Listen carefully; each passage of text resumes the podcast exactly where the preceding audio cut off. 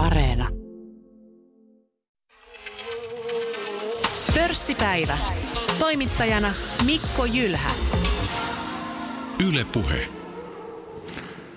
Tänään pörssipäivän keskiössä suomalaiset elintarvikeyhtiöt. Vieraana ovat analyytikot eh, Petri Kajani Inderesiltä ja sitten Jussi Mikkonen OPsta. Tervetuloa molemmille. Kiitos. Kiitos. Elintarviketeollisuuden lisäksi tämän tunnin aikana puhutaan käytettyjä autojen kaupasta. Petrillä on seurannassa Kamux, joka äskettäin julkisti kunnianhimoiset kasvutavoitteensa. Aihe on ajankohtainen myös siksi, että käytettyjen autojen kaupassa Euroopassa tapahtuu nyt hyvin paljon. Ja tähän kärkeen muistutan vielä senkin, että tänään kun tapaamme on keskiviikko 10. päivä maaliskuuta. Tämä huomiota, huomiona siltä varalta, että kuuntelette sitä ohjelmaa myöhemmin uusintana. Petri kanssa tapasimme tuossa joulukuussa pörssipäivässä. Puhumme silloin muun muassa lyhyesti Tikkurilasta. Ja myöhemmin samalla viikolla niin tämmöinen yhdysvaltalainen PPG Industries julkisti Tikkurilasta ostotarjouksen. Sen jälkeen tarjouskisaan tuli mukaan muitakin. Nyt Tikkurila on menossa amerikkalaisille hintaa 34 euroa osake. Missä vaiheessa tämä prosessi, Petri, nyt on? Joo, Joo, tämä oli mielenkiintoinen. Tota, silloin muistan itsekin, kun meni pari päivää sen jälkeen, kun täällä oli viimeksi. Ja, ja tota, sitten puhuttiin näistä Tikkurilan niin arvostuksista ja muista, niin se oli aika hauska nähdä se maili sitten, kun ostotarjous tuli tältä yhdysvaltalaiselta PPG Industriesilta. Se hommahan niin eskaloitu aika, aika kovasti senkin jälkeen itse asiassa, että, tota, että se PPGin tekemä tarjous, mikä oli alun perin 25 euroa per osake, niin se selkeästikin herätti mielenkiintoa myös muissa alan toimijoissa. Ja, ja siellähän alkoi sitten aika paljonkin tulla kiinnostuneita ostajia siihen PPG rinnalle. Ja tota, ää, Tikkurilan hallitus siellä ilmeisesti katteli vähän muitakin ostotarjouksia siinä välissä, koska tota PPG sitten myöhemmin ää, vuodenvaihteen ympärillä niin, niin tota, nosti sitä omaa tarjoustaan – ja se oli sen takia, että, että tota, Tikkurilan hallitus sanoi, että sieltä on tullut kilpaileva tarjous. Ja, ja, ja tota, sitten siinä mentiin vähän aikaa eteenpäin vielä ja sitten sieltä tulikin Axonobelilta, hollantilaiselta yhtiöltä, joka, joka tota, teki vielä korkeamman tarjouksen. Ja tässä ihan niin kuin hypättiin tämmöiseen kunnon kilpakosintaan siitä Tikkurilan bisneksestä ja, ja se pakotti vielä sitten PPGin tekemään uudelleen korkeamman tarjouksen. Ja, ja niin kuin perinteisessä – huutokauppamenetelmässä yleensä käy, että se, se, joka tarjoaa korkeimman hinnan, niin sille saattaa jopa jäädä musta pekka käteen tässä näin, että, että tota, hyvin korkea, korkea hinta Tikkurilasta maksettiin, hienosti kilpailutettiin näitä ostajia tässä, tässä matkalla ja tota, loppujen lopuksi tuli 34,0 euroa per osakeostotarjous, eli aika paljon korkeammalle päästiin kuin tästä alkuperäisestä 25 eurosta. Ja nyt sitten tämä ostotarjouksen hyväksymisaika on käynnissä. Ö, ensi viikolla päättyy ja tota, pitäisi tulla sitten ihan viralliset tulokset siitä, että hyväksytäänkö tämä vai ei. Ja kyllä tämä niinku näyttää siltä, että, että sen verran vahvat, vahvat tota, arvostuskertoimet on ja, ja hyvä hinta ja, ja yhteensopivuus näiden kahden yhtiön välillä ja, ja ei ilmeisesti pitäisi niin mitään erikoisempaa kilpailuviraston – väliintulojakaan tässä tulla, niin, niin kyllä tämä näyttää siltä, että on menossa hyvin läpi ja Tikkurilan osakkeenomistajat sai kolme kertaa joulun tässä tänä vuonna, jos näin voi miettiä, miten monta kertaa tätä tarjousta korotettiin sitten. Mutta tota, ihan viime metreillä ollaan ja, ja tässä niin seuraavan pari viikon aikana pitäisi omistajille tulla se lopullinen päätös ja rahat sitten tilille. No tämä ostaja PBG Industries – niin eh, tosiaan yhdysvaltalainen yhtiö, niin eh, minkälaisiin, minkälaiseen kotiin Tikkurilla nyt päätyy? No se on yksi näistä niin kuin muutamista globaaleista jäteistä, mitä tuolla, tuolla maalialalla on ja, ja PPGllä on ollut hyvin vähän toimintaa täällä Pohjoismaissa ja, ja Venäjällä ja, ja tässä niin kuin Itä-Euroopassa, missä taas toi Tikkurila on tosi vahva ja PPG on, on sitä kautta niin kuin saa itsellensä hyvää maantieteellistä uutta presenssiä täältä Tikkurilan niin kuin markkina-alueelta, missä Tikkurila on markkinajohtaja. Ja sitten niin kuin PPG on tosi vahvasti myöskin siellä, siellä tota, teollisuusmaalibisneksessä, kun Tikkurilla taas on niin kuin hyvin vahvasti kuluttajamaalibisneksessä. Eli nämä niin kuin sinänsä täydentää toisiaan tosi hyvin nämä, nämä niiden portfoliot. Ja, ja sen huomasi siitä, että kun tämä PPG julkaisi sen ostotarjouksen, niin, niin Tikkurilla on yksi näitä harvoja tämmöisiä äh, hyviä – maantieteellisesti vahvoja brändiyhtiöitä tällä alalla, jotka on oman alueidensa markkinajohtajia, niin siitä kiinnostui selkeästikin monet muut. Ja tämä oli tämmöinen hyvä palikka niin kuin liikuteltavaksi, helppo yritysostokohde niin kuin sinänsä sopivuudeltaan näille globaaleille jäteille, niin tota, tästä löytyi hyvä koti Tikkurilalle. Petri Kajani Intersiltä tänään pörssipäivässä ja sitten Jussi Mikkonen OPsta. Niin mennään nyt elintarviketeollisuuteen tämän päivän pihvi meillä lähetyksessä. Niin eh, miten tota, jos mietitään vielä tuloskautta lyhyesti, se on nyt tässä jo takana, ollaan päästy maaliin sen suhteen ainakin Helsingissä, niin eh, miten elintarvikeyhtiöiden näkökulmasta tuloskausi meni, tilinpäätökset, Jossi? No joo, jos, jos peilataan vähän tuota koko vuotta, siis 2020 oli suhteellisesti mitattuna todella hyvä vuosi näille yhtiöille, että puhutaan noin 12 prosentin tuloskasvusta, että se on hieno, hieno saavutus. Ehkä sitten kun mentiin vuotta eteenpäin, niin tilanne sitten vähän, vähän sit maltillistui, että kuun nelosella enää puhuttiin noin parin prosentin tuloskasvusta tässä, tässä taustallahan on, on se, että kun koronarajoituksethan on siirtänyt sit kysyntää vähittäiskauppaan, että ravintolat on ollut kiinni, ihmiset on siirtynyt etätöihin, niin työpaikkojen ruokalat, koulujen ruokalat on, on ollut taas vastaavasti kiinni, niin se on sitten näkynyt vähittäiskaupassa, missä sitten nämä kotimaiset elintarvikefirmat on, on vahvoilla. Se on hyödyttänyt oikeastaan koko sektoria. Kuunelosella mainitsinkin jo, että vähän, vähän maltillisempaa tilannetta, muun muassa hintakilpailu kiristyy, että muun muassa Olvi sanoi, että kaikki muutkin on siellä vähittäiskaupassa ja se sitten näkyy, näkyy vähän tuloksissa. Ja, ää, jos katsotaan sitten yhtiöiden ohjeistuksia, niin sinne, sinne myöskin sitten tämä sama teema peilautuu, että ainoastaan tästä porukasta niin Apetit ja HK Scan ohjeistaa parantuvaa liiketulosta vuodelle 2021. Niin ää, siltä kannalta mietittynä niin yhtiötkin ö, on, on varovaisia ohjeistuksissaan. Sitten sit taas jos mietitään osakkeiden kehitystä, tänä vuonnahan koko sektori on noussut noin 10-20 prosenttia Olvi pois lukien. Tämä on, tämä on ehkä vähän haastava yhtälö sitten vuodelle 2021 siinä mielessä ristiriitainen tilanne, että kun, kun koronarokotteita saadaan, saadaan sit jakeluun, ravintolat avautuu, taloudet avautuu, niin voi käydä ihan hyvin niin, että elintarvikesektorilla tulokset tulee alas. Ja siinä taustalla on, on, on tämä kustannusten nousu, että aletaan sitten taas panostaa markkinointiin enemmän. Ennen kuin annan puheenvuoron takaisin tuossa Petrille, niin se, että Jussi kasvisruuasta on puhuttu viime vuosina tosi paljon. Onko tämä näkynyt suomalaisyhtiöiden tuloksissa, tämä kiinnostus jotenkin erityisesti? Öö, kyllähän se siinä mielessä on näkynyt, että tuntuu, että kaikki nämä ruokayhtiöt panostaa kasviksi, myöskin lihayhtiöt. Että se on, se on aika, aika mielenkiintoinen trendi. Tällä hetkellä on todella kova, kovaa pöhinää varsinkin kauran ympärillä. Että Raisio, Raisio panostaa siihen paljon, näkyy myöskin osakkeen arvostuskertoimissa. Myöskin Fatser on vähän välättänyt, että saattaisivat tulla pörssiin. Jos katsotaan tuloksia, Apetithan on, on, on tällainen firma, joka panostaa ää, paljon kasvisruokaan. Se on onnistunut todella hyvin tuloskäänteessä. että se, on, se on yksi tämmöinen nosto sektorilta.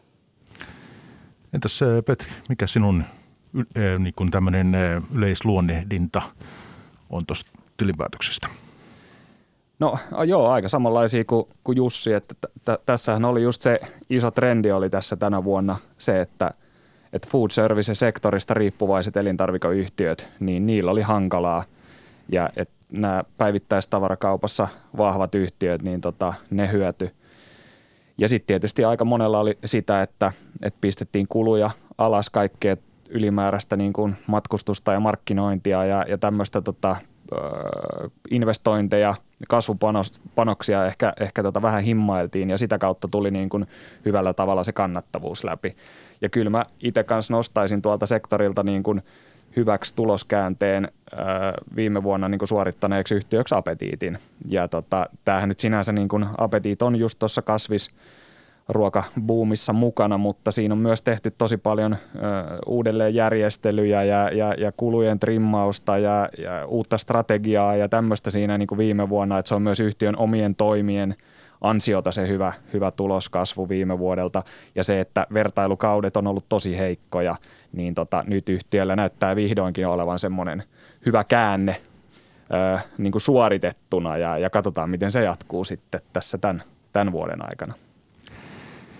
Tässä on ideana tässä lähetyksessä se, että kun Petri ja Jussi te seuraatte suomalaisia pörssiyhtiöitä, teette osaketutkimusta, niin meillä tänään siis ajatuksena, että käydään sitten läpi näitä yhtiöitä, joita teillä on seurannassa. Ja tuota, voitaisiin tehdä sillä tavoin, että mä uskon, että keskustelu etenee mukavasti niin, että otetaan yhtiökohtaisesti näitä nyt tässä pörssipäivää ja vaikka ensimmäisenä niin toi Altia, koska tuossa puhuttiin Tikkurilasta. Altialla on myös mielenkiintoinen tota, prosessi tässä menossa, tänne fuusio. Ja lopputulemana, eikö pitäisi, hetken olisi Anora? Kyllä vain, eli Altia on siis fuusioitumassa norjalaisen Arkuksen kanssa ja tästä yhdistyvästä yhtiöstä tulee nimeltään Anora Group. Sinänsä tämä prosessi etenee täysin aikataulun mukaan, että tämän vuoden ensimmäisellä vuosipuoliskolla tar- tarkoitus saada maaliin. Tällä hetkellä Suomen, Ruotsin ja Norjan kilpailuviranomaiset tutkii sitten, että ää, muodostuuko tällä yhdistyvällä yhtiöllä sitten määräävää markkina-asemaa ää, missään osassa markkinaa, mutta tämä on toki, toki odotettua, mutta tosiaan täysin aikataulussa mennään. H1 loppuun mennessä pitäisi saada maaliin. Sinänsä tämä fuusio, ainakin omasta mielestä se on todella, todella hyvä, hyvä fuusio, se on, se on, siitä on pitkään spekuloitu, nyt se sitten äh, vihdoinkin vihdoinkin sitten sitä tiedotettiin. Ää, liiketoimintalogiikka tässä on minusta tosi, tosi vahvalla pohjalla, että yhtiöthän ne, ensinnäkin ne täydentää toisiaan maantieteellisesti, mutta myöskin sitten tuoteportfolion kautta. Et jos katsotaan vaikka Altiaa, se on vahva Suomessa, se on suhteellisen vahva Ruotsissa, mutta sitten taas vastaavasti Norjassa ää, toiminta on pienimuotoisempaa. Arkus on ikään kuin peilikuva sille. Niin siinä mielessä nämä, nämä täydentää toisiaan hyvin. Myöskään sit, ä, tuotepuolella ei, ole, ei, ei muodostu kauheasti päällekkäisyyksiä. Et esimerkiksi ä, Arkus panostaa paljon akvaviitteihin, kun taas Altia ei siellä, siellä ole ihan samassa mittakaavassa. Sitten kun tämä fuusio tästä saadaan maaliin, niin ainakin tuotannon puolella saadaan sit merkittäviä kustannushyötyjä. Et otetaan vaikkapa esimerkiksi ää, tuo Koskenkorvan tehdas, joka ostaa suomalaisilta viljelijöiltä ohraa. Siitä valmistetaan etanolia, jota sitten käytetään, käytetään sitten lähes, lähes kaikissa tuotteissa ja sitten jatkossa voidaan myöskin sit käyttää arkuksen tuotteessa, niin tämä on yksi esimerkki siitä, että siellä tuotannon puolella niin siellä on, siellä on paljon synergioita ja ehkä sitten pitemmällä aikavälillä myöskin myynnin puolella. Että kyllähän yhtiö on houkuttelevampi vaikkapa, vaikkapa sitten tämmöisen viinibrändien näkökulmasta, että jos se haluaa, haluaa sitten kumppanin Pohjoismaista, niin kyllähän sitten isomman pelurin on siinä, siinä sitten ää, silloin parempi neuvotteluvoima. Entäs sitten alkoholin kulutus ja sen näkymät? Siis äh, tässä on julkisuudessa ollut tällaisia otsikoita, että ähm, varsinkin nuoret aikuiset ovat vähentäneet juomista. Mä en nyt sitten tiedä, miten korona-aikana kaikki on kehittynyt, mutta Yle Uutiset kertoi viime vuonna muun muassa tämän suuntaista. Niin miten, miten tuota kasvunäkymien suhteen? Joo, se on ollut pitkän aikavälin trendi, että jos katsotaan vaikkapa Suomessa alkoholin kulutusta henkeä kohden. Oikeastaan kaikki kategoriat on, on menossa alaspäin. Et muutamia nostoja viimeisen viiden vuoden aikana viinit esimerkiksi, niin tulee noin prosentti per vuosi alaspäin. Sama, sama oluessa, puolitoista prossaa, väkevissä kahta, kahta prosenttia alaspäin. Et oikeastaan ainut, ainut nouseva kategoria on ollut long drinkit ja sekin johtuu ainoastaan tästä alkoholilain muutoksesta, että kun niitä pystyy, pystyy myymään sit vähittäiskaupassa, niin se on sen niin pienen piikin aiheuttanut. Se on, kyllä se niin selvästi, selvästi tullaan alaspäin. Että kyllähän se haasteet aiheuttaa ehdottomasti tälle toimialalle, että pitää sitten pitää sit innovoida, kehittää ehkä, ehkä matala alkoholisempia tuotteita, mutta myöskin alkoholittomia tuotteita, että jotkut jotkut pelurit tällä toimialalla sit on siinä suhteellisesti vahvempia kuin toiset. Niin tietysti tässä, jos miettii kansanterveyden näkökulmaa ja kaikkea tämmöistä, sitten se on oma, oma keskustelunsa, mutta se, että Öö, olisiko Altialla vaikka, näetkö mahdollisuuksia, että lähtisi tuonne tonne tuota alkoholittomien puolelle enemmän? Öö, en ehkä, jos, jos mietitään kotimaista kenttää, niin en ehkä Altiaa nostaisi sieltä, että nostaisin ennemminkin Olvin, jolla on jo huomattavasti enemmän enemmän sit portfoliossa alkoholittomia tuotteita, mutta Altialla ehkä, ehkä ne haasteet on suuremmat, että se tämänhetkinen portfolio, se on puolet ja puolet viineä ja väkeviä, niin niistä ei oikein saa alkoholittomia versioita niin helposti tehtyä. Toki tällaisia on, tällaisia on, on onkin kyllä nähty jo, joitain innovaatioita viime vuosina, mutta niiden osuus markkinasta on, on aika pieni. Se, että miten nyt sitten, jos, jos tämä kehityssuunta ikään kuin alkoholin kulutuksessa on tämä, niin kuin nykyvalossa, niin miten se, entä sitten kertoimet alkoholiyhtiöillä? Ne on pysynyt yllättävän korkeina, että kuitenkin sijoittajat hakee defensiivisiä yhtiöitä, myöskin kun puhutaan matalien korkojen ajasta, niin ne on vähän tämmöisiä bondin korvikkeita, tällaiset laajat globaalit globaalit yhtiöt, että ei ne, ne ei ole tullut alas ainakaan vielä. Tokihan sitten tässä, tässä joitain, joitain keinoja on sitten taistella tätä kehitystä vastaan, että innovoidaan, myöskin sit premiumisaatio viineissä on tällainen ilmiö havaittu, että niiden keskimääräinen litrahinta nousee. Eli ihmiset ostaa vähemmän, mutta sitten laadukkaampaa. Niin kyllä siellä innovaatiopuolella voidaan minusta tehdä, tehdä asioita. Okei, mä sen verran vielä tähän teemaan tartun, että siis vastuullisuuskysymykset ovat kamalan tärkeitä nykyisin niissä sijoittamisen yhteydessä puhutaan runsaasti.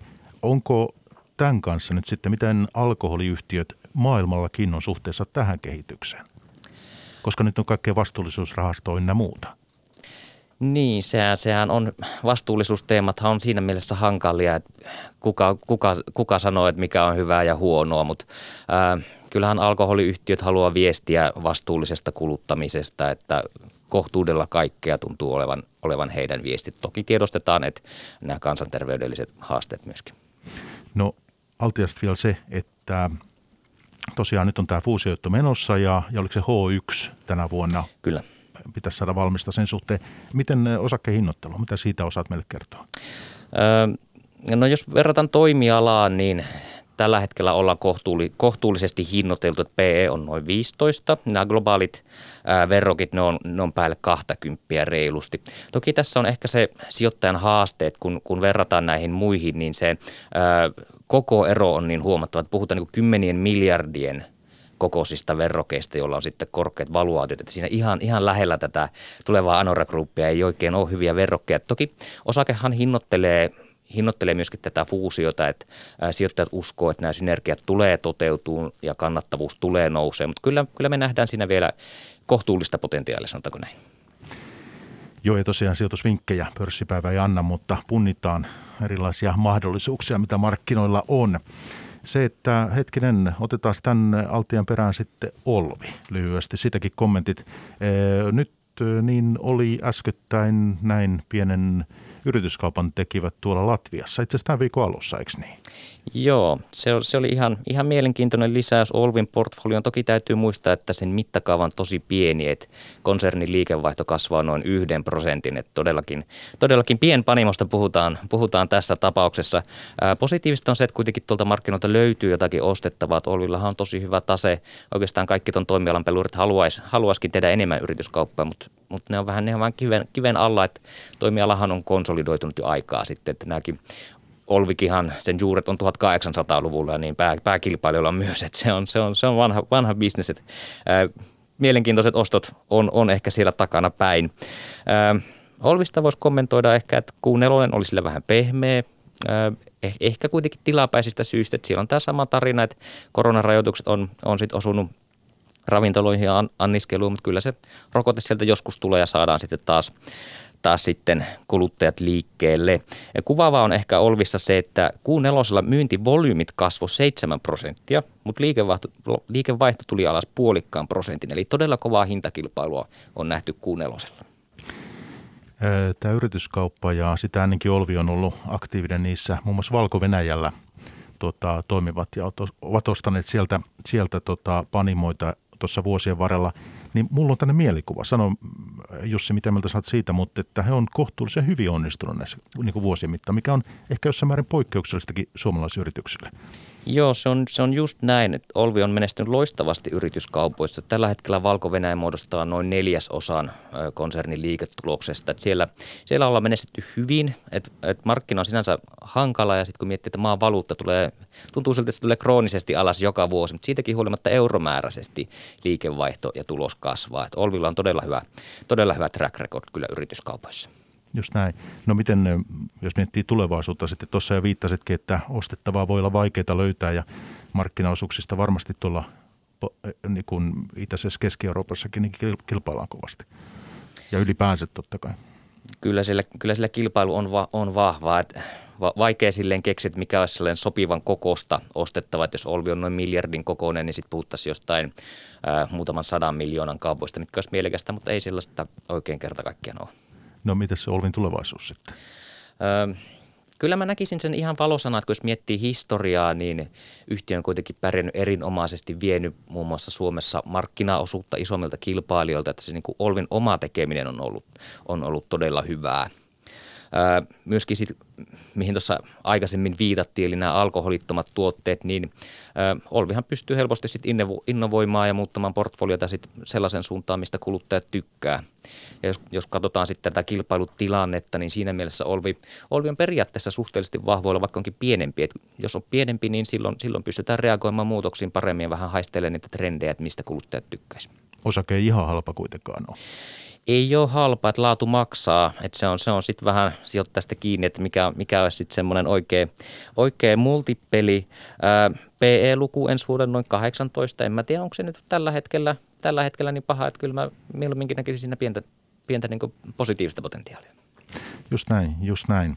Okei, tota, jos Olvista tulee vielä jotakin sinulle, jos se mieleen, niin lisää vaan tässä ohjelman aikana – mutta, eh, tai hetken, ehkä se voisin kysyä.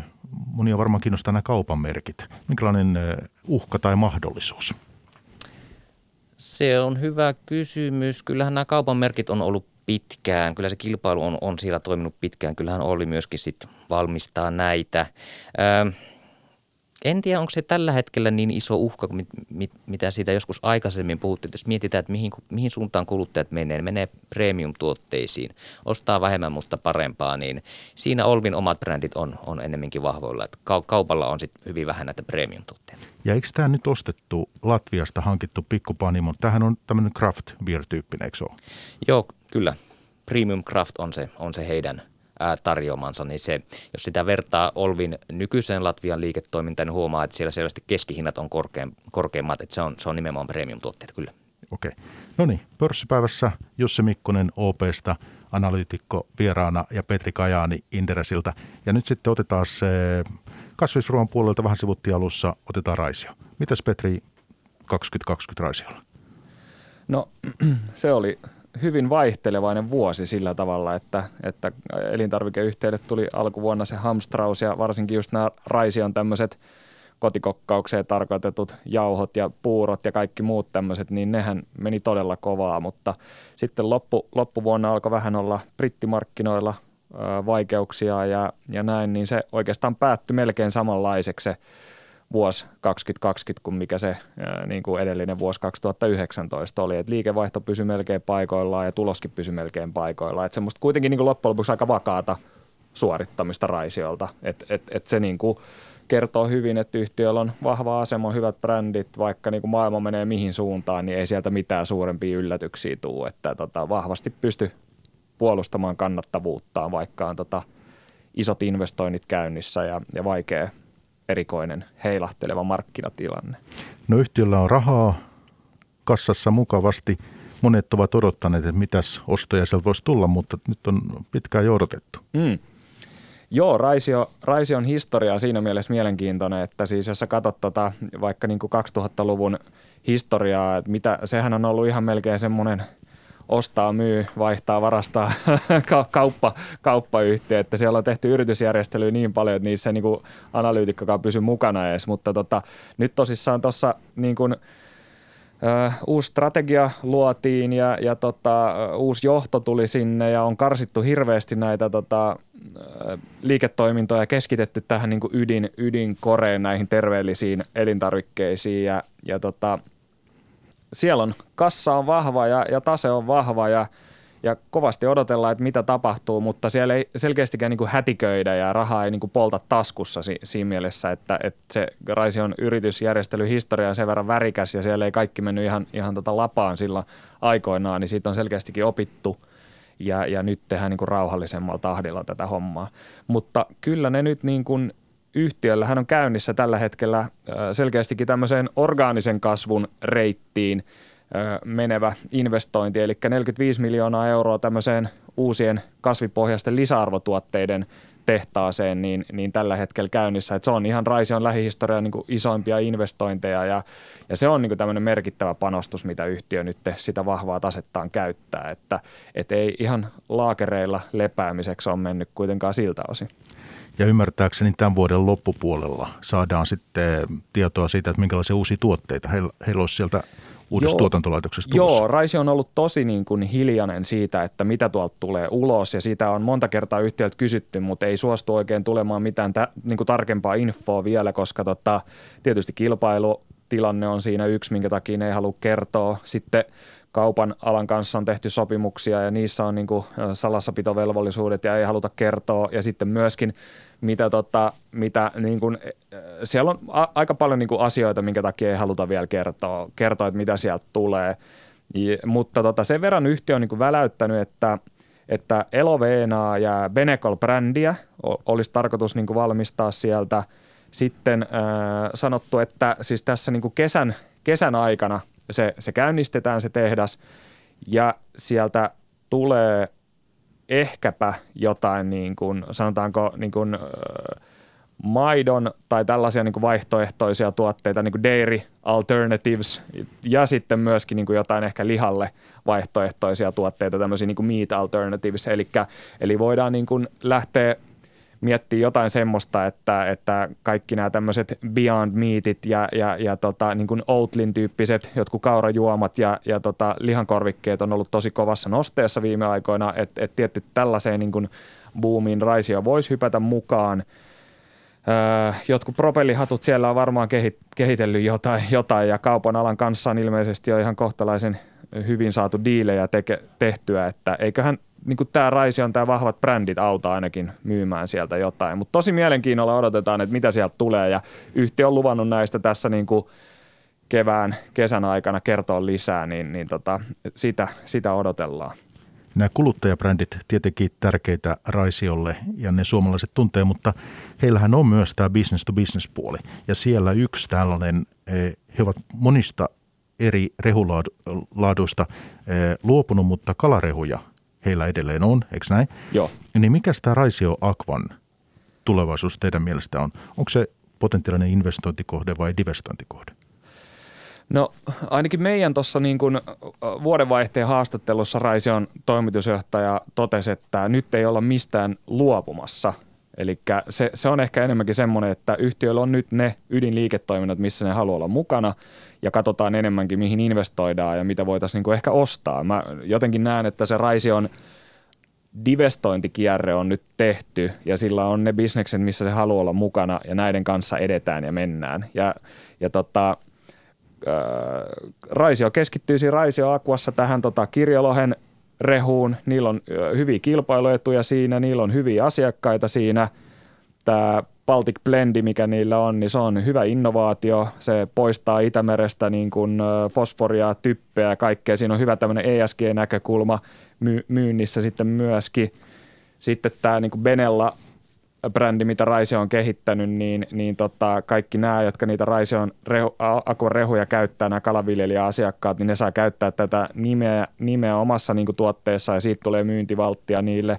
Raisiolla on myös tämä oma kasvuluontaisovellus, missä näkee, että että nämä kalan kasvattajat voi seuraa sitä biomassan kehitystä ja, ja että et, et ei niinku ruokita liikaa ja muuta. Et siinäkin on hyvää tämmöistä tota, niinku teknologiaa ja ESG-kulmaa ja, ja kyllä niinku, niillä on ihan mukava paketti tuossa kasassa. Se on ihan niin, niin hyvää bisnestä ja ne on saanut uusia asiakkaita, mutta kyllä tämä enemmänkin on semmoinen, että kehitetään vaan tätä omaa tekemistä ja, ja sitä kirjolohea kuitenkin viljellään aika pienessä alueessa niin kuin täällä, täällä maailmalla. Että se niin kuin maantieteellinen alue, missä ne voi olla, on aika pieni ja se tuleva kasvu ehkä tulee enemmänkin sitä kautta, että voitetaan näitä markkinaosuuksia sitten tällä nykyisellä alueella, missä toimitaan.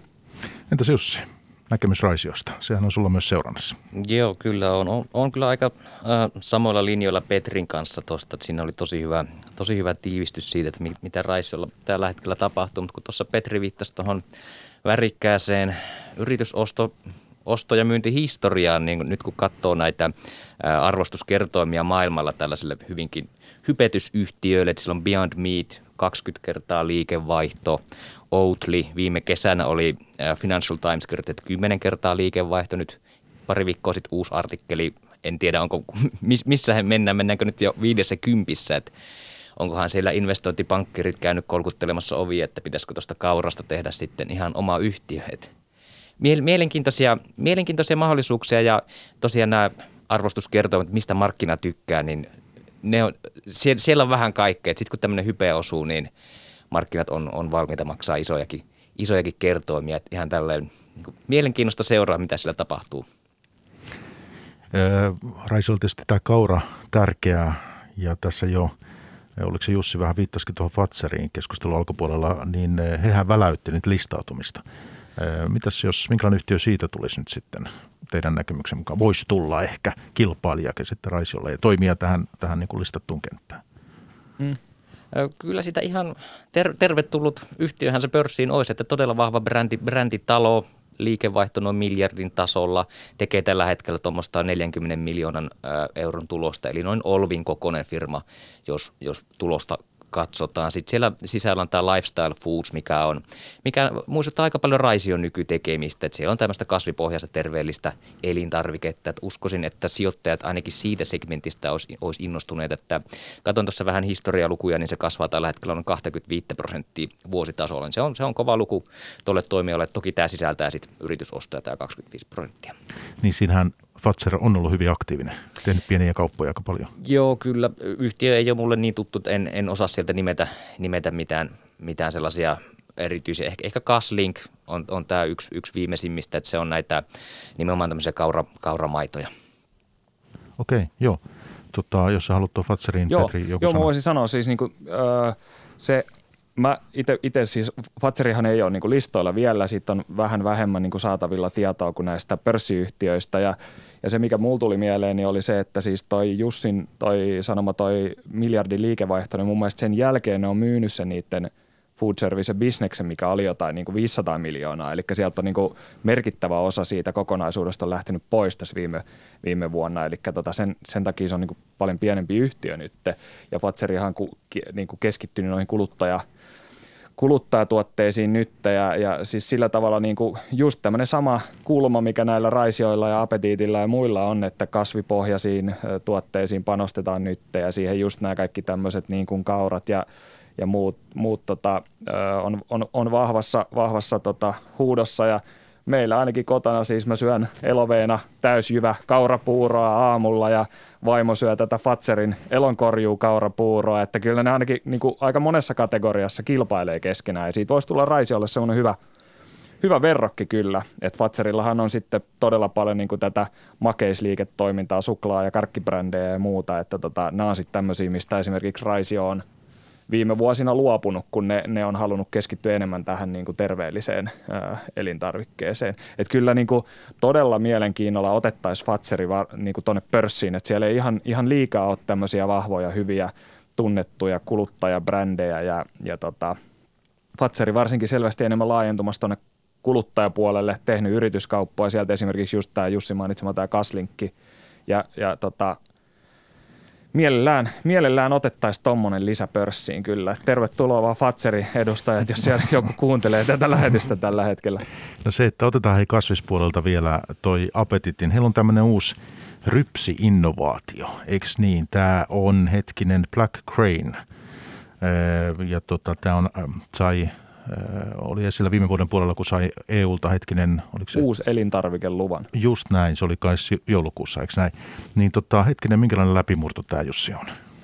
Ö, nyt on vielä var, liian varhaista sanoa, että minkälainen läpimurto. Että ihan, ihan mielenkiintoinen tämmöinen kasvuaihiohan se on, että jos se, jos se vaikka tämmöisellä lisensointimallilla sitten saataisiin lanseerattua. Että yhtiöhän puhuu, että se olisi tämmöinen jauhe jauhetuote, jota lisättäisiin erilaisiin elintarvikkeisiin, joka sitten parantaisi näiden ravintoarvoa. Mutta myöskin sitten kun ö, analyytikon silmin, kun sitä tilannetta katsoo, niin ehkä, ehkä tulee vähän mieleen, että minkälaiset marginaalit siellä on, että ö, muuttaako se sitten kuluttajakäyttäytymistä, että onko tuolla kuinka paljon sitten kuluttajat, jotka haluaisi välttämättä ostaa, ostaa tuotteita, tuotteita, jotka tätä sitten sisältää. Mutta ihan, ihan mielenkiintoinen projekti, mutta yhtiöhän ei ole kauheasti vielä, vielä sanonut sit, ö, taloudellisia vaikutuksia, että minkälaista liikevaihtoa tai tulosta tämä voisi tehdä, mutta mielenkiintoinen avaus ja kyllä se myöskin kuvastaa sitä, että Apetitiltäkin löytyy innovaatioita. No miten se viittasit tuossa, että Apetit ohjeistaa tälle vuodelle niin tota parempaa tulosta. Eikö näin? Joo, se, se liittyy tähän yhtiön käänneohjelmaan, että Apetithan on ollut tappiollinen pitkään, mutta on sitten viime, viime vuonna saanut oikein hyvän tuloskäänteen aikaiseksi. Se on, se on ehkä enemmän yhtiön omaa tekemistä kuin sitten tämän toimialan mitenkään merkittävää kasvua. Okei, selvä, mutta eh, haluatko osakkeen arvostustasosta jonkun arvioi vielä antaa? No ehkä toteaisin sen, että kyllähän joo, tulos on, on kääntynyt, odotetaan parempaa, mutta kyllä, kyllä osake hinnoittelee meidän, meidän mielestä jo tätä että se on, se on noussut aika, aika voimakkaasti, että vielä, vielä on sitten jonkun verran näyt, näyttöjä näkemättä, että eihän kannattavuus ole, ole yhtiön ää, toivomalla tasolla vielä, mutta parempaa suuntaa ollaan menossa. Okei, ja tota, sitten niin äh, Fodelia, hei Petri. Joo. Onko tämä muuten Jussi sul seurannassa? Se ei ole mulla seurannassa. Okei, okay, mutta tämä on, äh, tää on Petrille tuttu Fodelia, vähän pienempi. Hetkinen, mä katsoin liikevaihto 2020, niin kasvoi kuitenkin 17 prosenttia. Joo. Sä et kuitenkaan raportissa sellaisen niin täysin vakuuttunut Petri, vaan laskit ennusteita tuon tilipäätöksen jälkeen.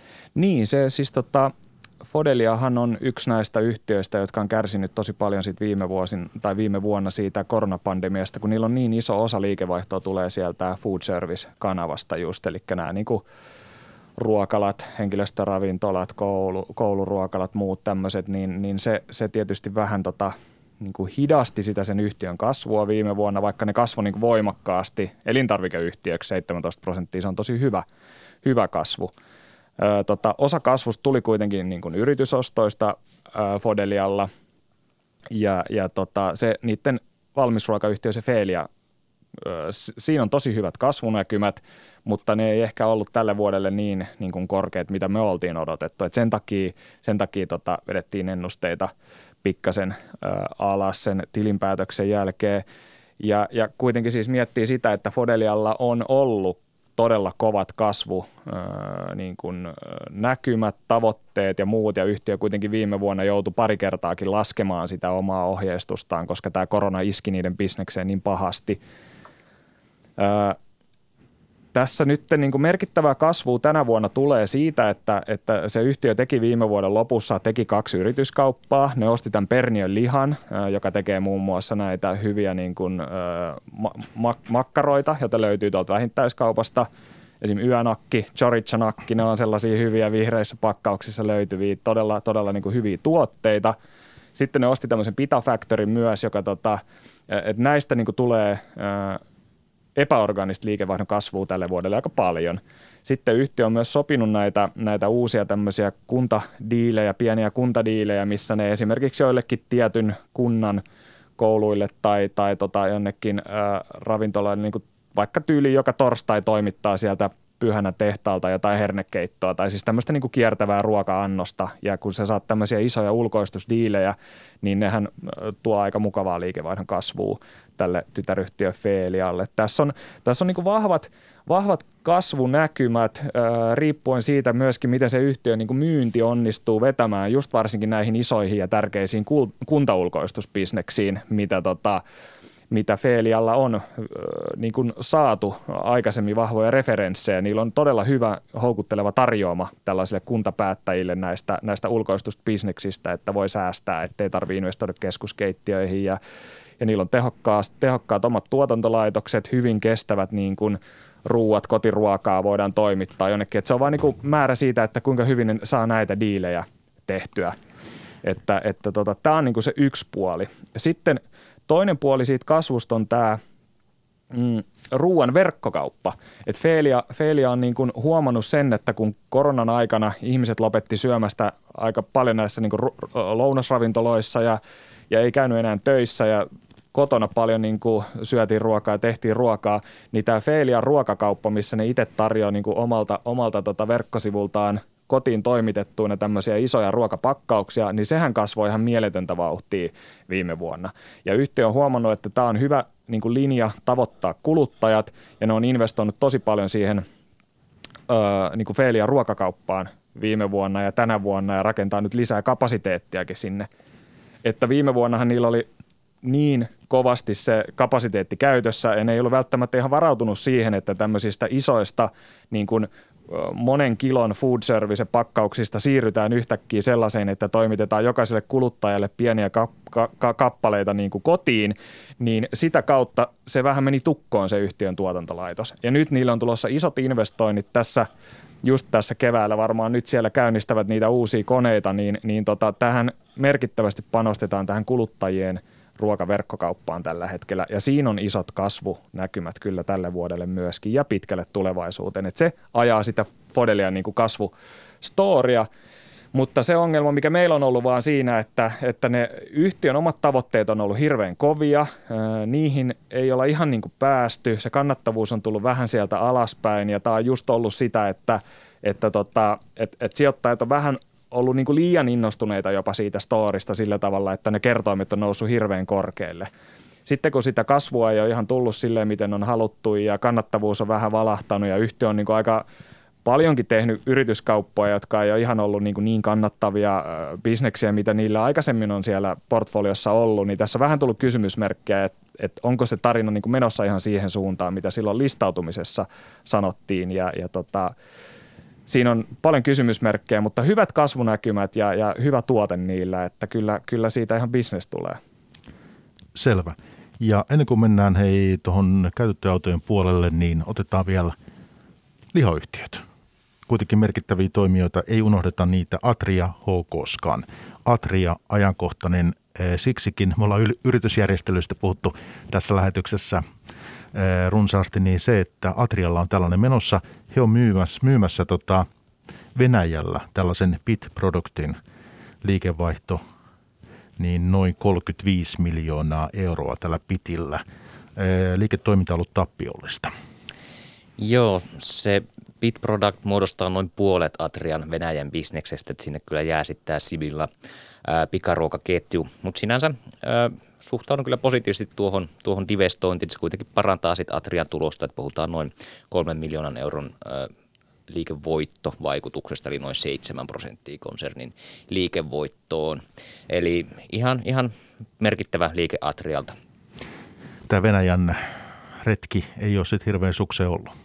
Ei ole, ei ole ja harvalla suomalaisyhtiöllä se, se onkaan ollut. Et onhan se hirveän vaikea markkina ollut, sit jos mietitään ää, makrotaloutta, valuuttakurssikehitystä, sitten EUn pakotteita, Venäjän omia vastapakotteita, niin ei se kyllä helppo ympäristö ole ollut varsinkaan elintarvikesektorille.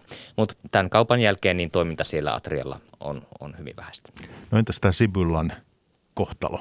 Onko ajatuksesi se, että sitäkin voitaisiin olla luopumassa? No yhtiöhän itse aikaisemmin todennut, että Venäjän liiketoimintojen kohtaloa tutkitaan ja siinä ei ole silleen spesifioitu, että mitä kaikkea. Että eh, ehkä se voi olla myöskin siellä sitten listalla, mutta en lähde sitä spekuloimaan. Okei. Tota, mitä sitten tulosmielessä 2020 niin lihayhtiöille? Se oli todella hyvä vuosi, että kun tässä ollaan puhuttu, että kysyntä on siirtynyt vähittäiskauppaan, se on, se on näille yhtiöille se tärkein kanava. Että siellä on ollut todella isoja tulosparannuksia, Atria 30 prossaa, HK kääntyi tappiollisesta tuloksesta sitten reilusti plussalle. Ne on ollut todella, todella, todella merkittäviä lukuja, mutta sitten kun taas mietitään, että miten, miten tästä eteenpäin, niin jos kuluttajat ei olekaan sitten ensi kesänä enää kesämököillä grillaamassa tai joulu vietetäänkin Taimaassa, niin mi- miten sitten myy- myynnille käy? Myöskin sitten raaka-aineiden puolelta saattaa tulla kustannuspainetta. Tämä kuluva vuosi saattaa jäädä sitten vähän, vähän heikommaksi. Ja hetkinen, ainakin tiedän sen, että HK Scanilla myös sitä velkataakkaa on aika tavalla. Nyt järjestelevät niitä sitten vähän uudelleen. Joo, se on ollut yhtiöllä jo vuosia ongelma ja sehän, sehän periytyy tästä Rauman laitoksen ongelmista, että sehän investointi meni, meni mynkään monella tavalla ja siihen palo sitten rahaa. Yhtiö on kuitenkin saanut sen todella hienosti käännettyä ja myöskin sitten kun tulos on parantunut, niin sillä on voitu lyhentää sitten velkaa ja nyt tämä viimeisin järjestely, niin sekin, siinäkin sitten vähän parannetaan sitten yhtiön tasetilannetta. Se että sitä Kiinan vientiä tässä on monta vuotta nyt sitten niin viritelty ja odoteltiin lupia ja, ja se kesti pitkään se prosessi ja sinne hetkinen siellä ihan vietykin aika paljon, eikö niin? Kyllä ja se on voimakkaassa kasvussa, että Atriahan näistä kotimaisista lihataloista sitten edellä HK-skania, että viime vuonna Kiinaan meni 20 miljoonaa kiloa sianlihaa, että se vastaa noin 25-30 prosenttia Atrian Suomen sianlihan tuotannosta. Puhutaan, puhutaan tällä hetkellä merkittävistä määristä. Yhtiö ei, ei kommentoi euromääriä, mutta kuitenkin raporteissaan toteaa, että viennillä on, on merkittävä vaikutus sit liiketulokseen. Et, et, et tos, tosiasiallista sieltä, sieltä tuleekin, tuleekin euroja, vaikka niitä ei, vaikka niitä ei sitten sijoittajille sen, sen ää, paremmin avata. Okei, miten sä näet tämän Kiinan viennin tulevaisuuden? Se on tosi hyvä kysymys ja sehän on oikeastaan tämän Kiinan ää, Kiinan omaan tuotannon funktio, että siellähän tämä afrikkalainen sikarutto on jyllännyt ja se on sitten romahduttanut maan omaan, omaan tuotannon, että minkälaisella vauhdilla se sitten elpyy, niin sehän sitten tämän pelin tulee ratkaisemaan.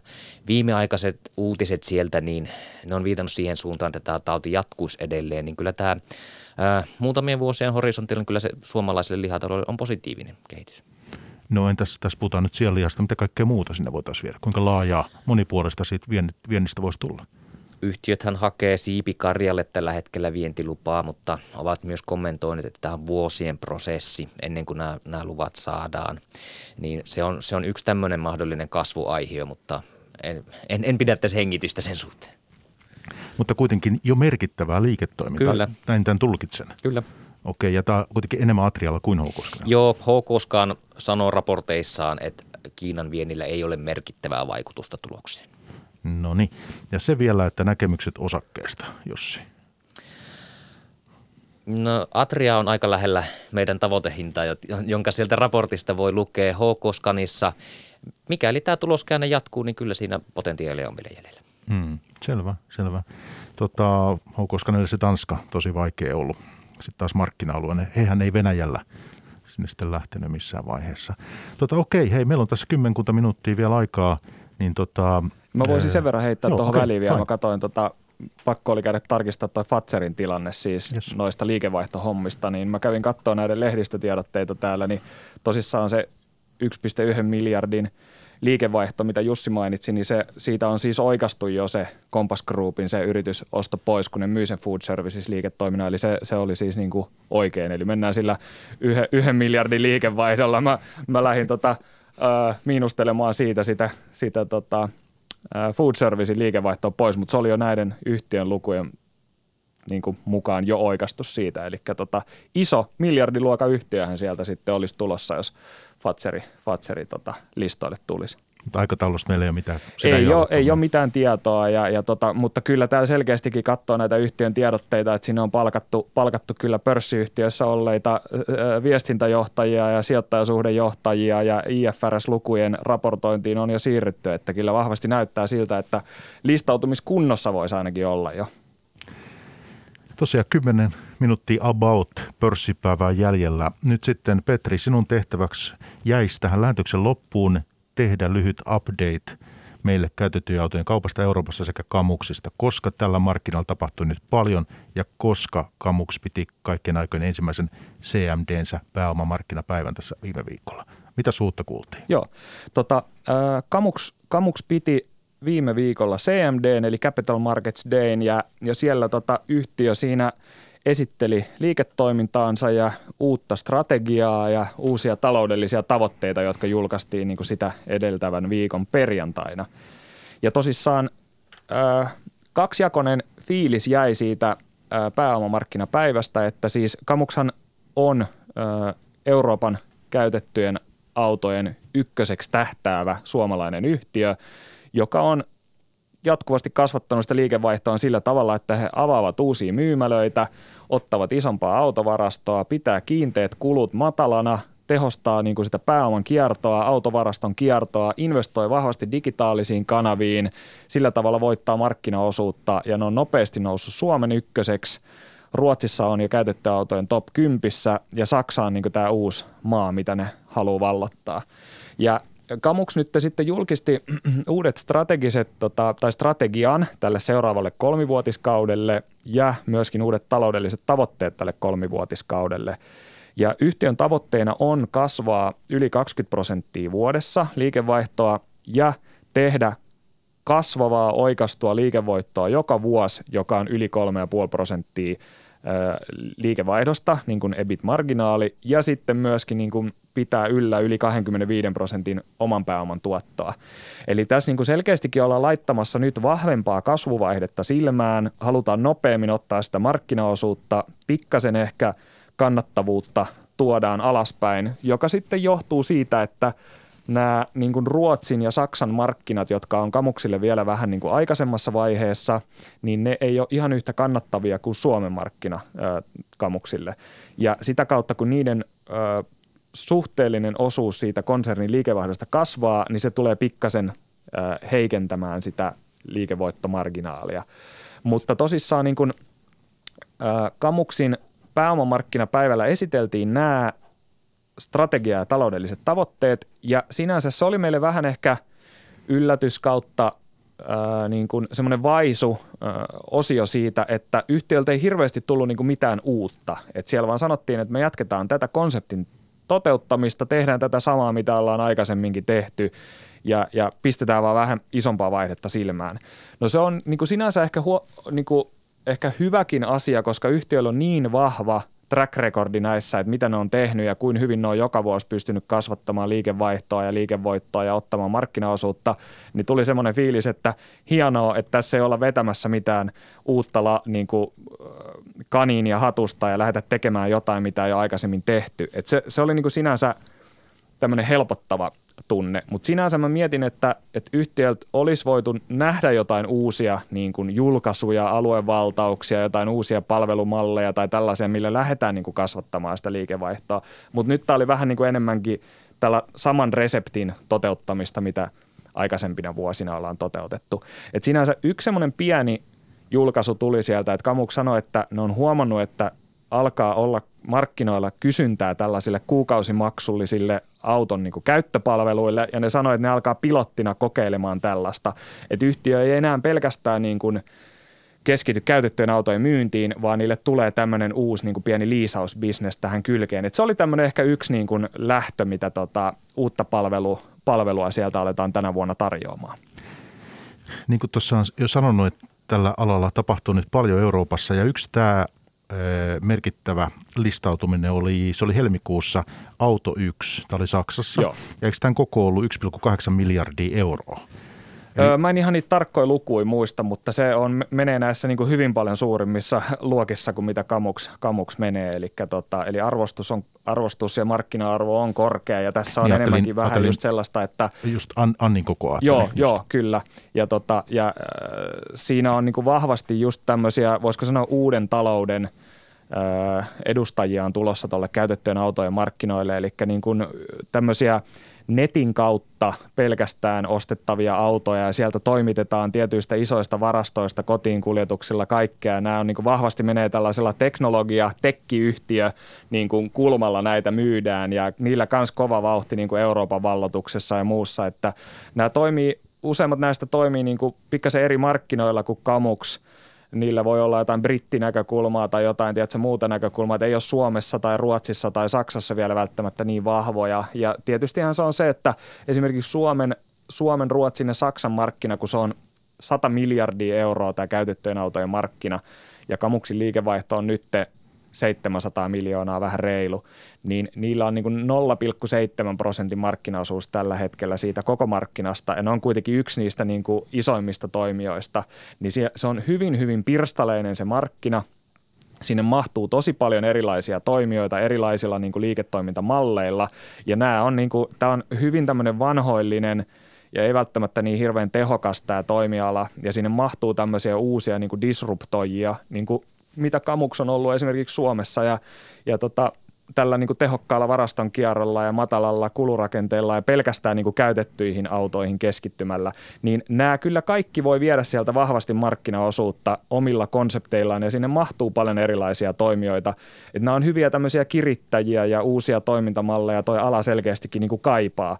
Ja just tämmöiset niin kuin Jenkeissä – CarMaxit ja CarVanat ja nämä muut, jotka on tehnyt tosi eri tavalla tätä hommaa, niin tämmöisiä rantautuu tämmöisiä vahvasti digitaalisiin kanaviin panostavia yhtiöitä lisääkin tänne Eurooppaan nyt tällä hetkellä ja vaikuttaa, että nämä on niin kuin kovia tekkiyhtiön kertoimia, jotka näistä ansaitsee myöskin, kun niillä on niin vahva se digitaalinen ja, ja tämmöinen panostus sitten keskiössä siinä liiketoiminnassa. Yhtäkkiä tästä käytettyjen autojen kaupasta onkin tullut tosi hotti hotti joo, Euroopassakin, joo, Yhdysvalloissa joo, se on myös sitä. kyllä, kyllä. Mm. Että siis se on mielenkiintoinen, miten tota, kun aina tulee noita jotain julkaisuja, että mikä ammatti on kaikista niin halveksituin tai muuta, niin siellä, siellä on kyllä tota, käytettyjä autojen kauppia, että mitä politiikkoja ja muita siellä on aina niin kuin pohjalla ja vissi jotkut pankkiritkin on aika syvällä siellä, että tota, näin, mutta, mutta siis nyt, nyt vaikuttaa siltä, että sitä huonoa imagoa on ehkä pikkasen alettu parantamaan ja keskittymään siihen niin kuin asiakastyytyväisyyteen ja siihen siihen tota, niin kuin, äh, imagon parantamiseen ja siihen teknologiakehitykseen ja muuhun, että, että saadaan parempaa palvelua, niin kyllä näiden maine kasvaa kyllä kohisten. Parimmin saa aikaa, niin ihan otetaan vielä elintarviketeollisuuteen liittyen, niin vähän tämmöinen outlook tässä 2021, niin tota, jos mä teidän suosituksia, niin miten sulla jakautuu Petri? Muistatko ulkoa, että Öö, joo, meillä on tota, öö, Apetiitille on, on vähennyssuositus tällä hetkellä ja Raisiolle on vähennyssuositus tällä hetkellä ja Fodelialle on vähennyssuositus mm. tällä hetkellä. Eli aika ne- negatiivisena ollaan tuosta sektorista, että viime vuonna ne kaikki niin kuin menestyi tosi hyvin ja, ja tota, niistä nähtiin vähän tämmöistä turvasatama hinnoitteluakin, joissa ne arvostukset nousi niin kuin pikkasen korkealle jo, että, että tällä hetkellä meillä on suositus – jakauma on, on alaspäin niin kuin koko elintarvikesektorilla tällä hetkellä. Siis. No pitkälti samalla linjalla ollaan Petrin kanssa. Eh, ehkä nostaisin sieltä kuitenkin Altian ja Olvin, että joo, eh, ehkä kertoimet voi olla tällä hetkellä pikkasen koholla, mutta mutta tosiaan laatu maksaa ja yhtiöllä on ihan, ihan hyvät näkymät. Et sijoittajan pitää olla vaan sit tarkkana hinnoittelun kanssa, ettei maksa liikaa ja että se valuaatio sitten vastaa sit omaa tuottovaatimusta. Okei, selvä. Tota, ja sitten odotellaan pörssin tulijoita tässä, eikö näin? Niin, tota, Joo, tänä vuonnahan on ollut hyvinkin niin kuin vauhdikkaasti käynyt toi pörssin ovia. On tullut paljon ilmoittautumisia uusista listautujista, että tosi mielenkiintoinen vuosi on tulossa ja ilmeisesti lisää on, on tulossa tavaraa vielä tuonne pörssin sisään, että toivotetaan kyllä tervetulleeksi kaikki. Se on, se on hieno paikka ja me saadaan lisää analysoitavaa siinä, kun ovet käy kerran niin kuin sisäänkin päin, että sieltä on enemmän lähtenyt viime vuosina porukkaa kuin tullut, että Suomi kaipaa lisää pörssiyhtiöitä. Mun on eh, tässä vaiheessa syytä kiittää, meillä on tullut tunti täyteen, niin eh, tänään analyytikot Petri Kajaani Inderesiltä vieraana ja sitten Jussi Mikkonen OPsta. Kiitti molemmille. Kiitos. Kiitos. Pörssipäivä. Toimittajana Mikko Jylhä. Yle Puhe.